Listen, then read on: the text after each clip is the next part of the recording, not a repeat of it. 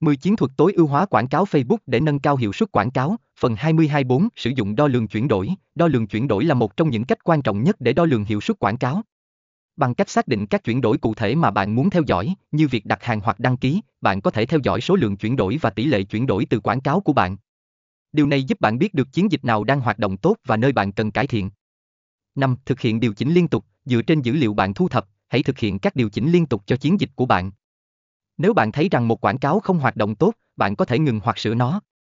Nếu bạn nhận thấy một chiến dịch đang tạo ra kết quả tích cực, bạn có thể tăng ngân sách cho nó. Điều này giúp bạn tối ưu hóa hiệu suất và tối ưu hóa ngân sách tiếp thị của bạn. 6. Học từ dữ liệu, cuối cùng, hãy học từ dữ liệu bạn thu thập.